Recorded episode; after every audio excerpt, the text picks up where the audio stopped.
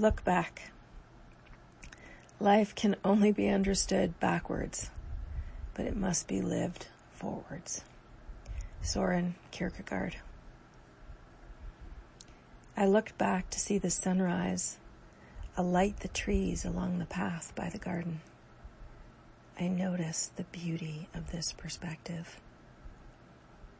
Several times over the past week, I had been asked in various ways to reflect on this past year, and I resisted. It's been a hard year, and my ego offered, We've done lots of reflecting already. Do we really need to do more?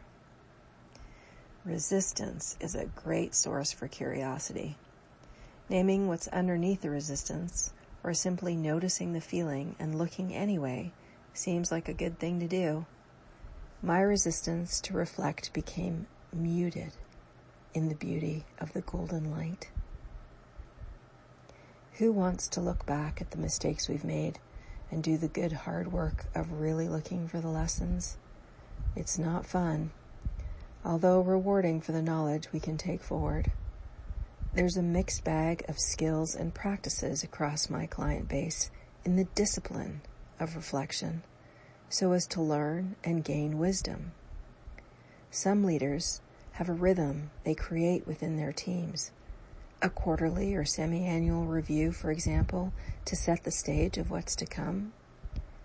A ritual of retrospectives at the end of any major effort is well worth the time.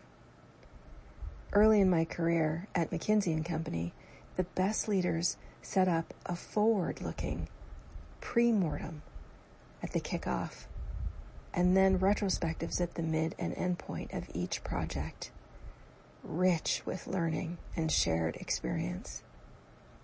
The best engineering teams I've worked with routinely conducted retrospectives as part of their agile delivery methods.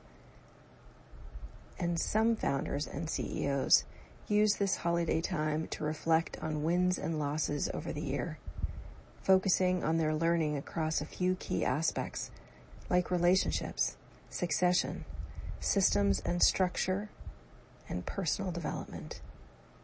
Still, some don't. They are focused on the next goal or the problem of the day, always in firefighting mode, an exhausting way of being that perpetuates both their good traits and bad. As I looked back at the path, awash in golden light, I saw the greenhouse, the garden, and the yurt.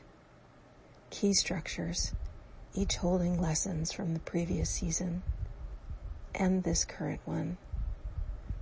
An offer of possibility to what could be great in the season to come. What do you have to do to make this a great year?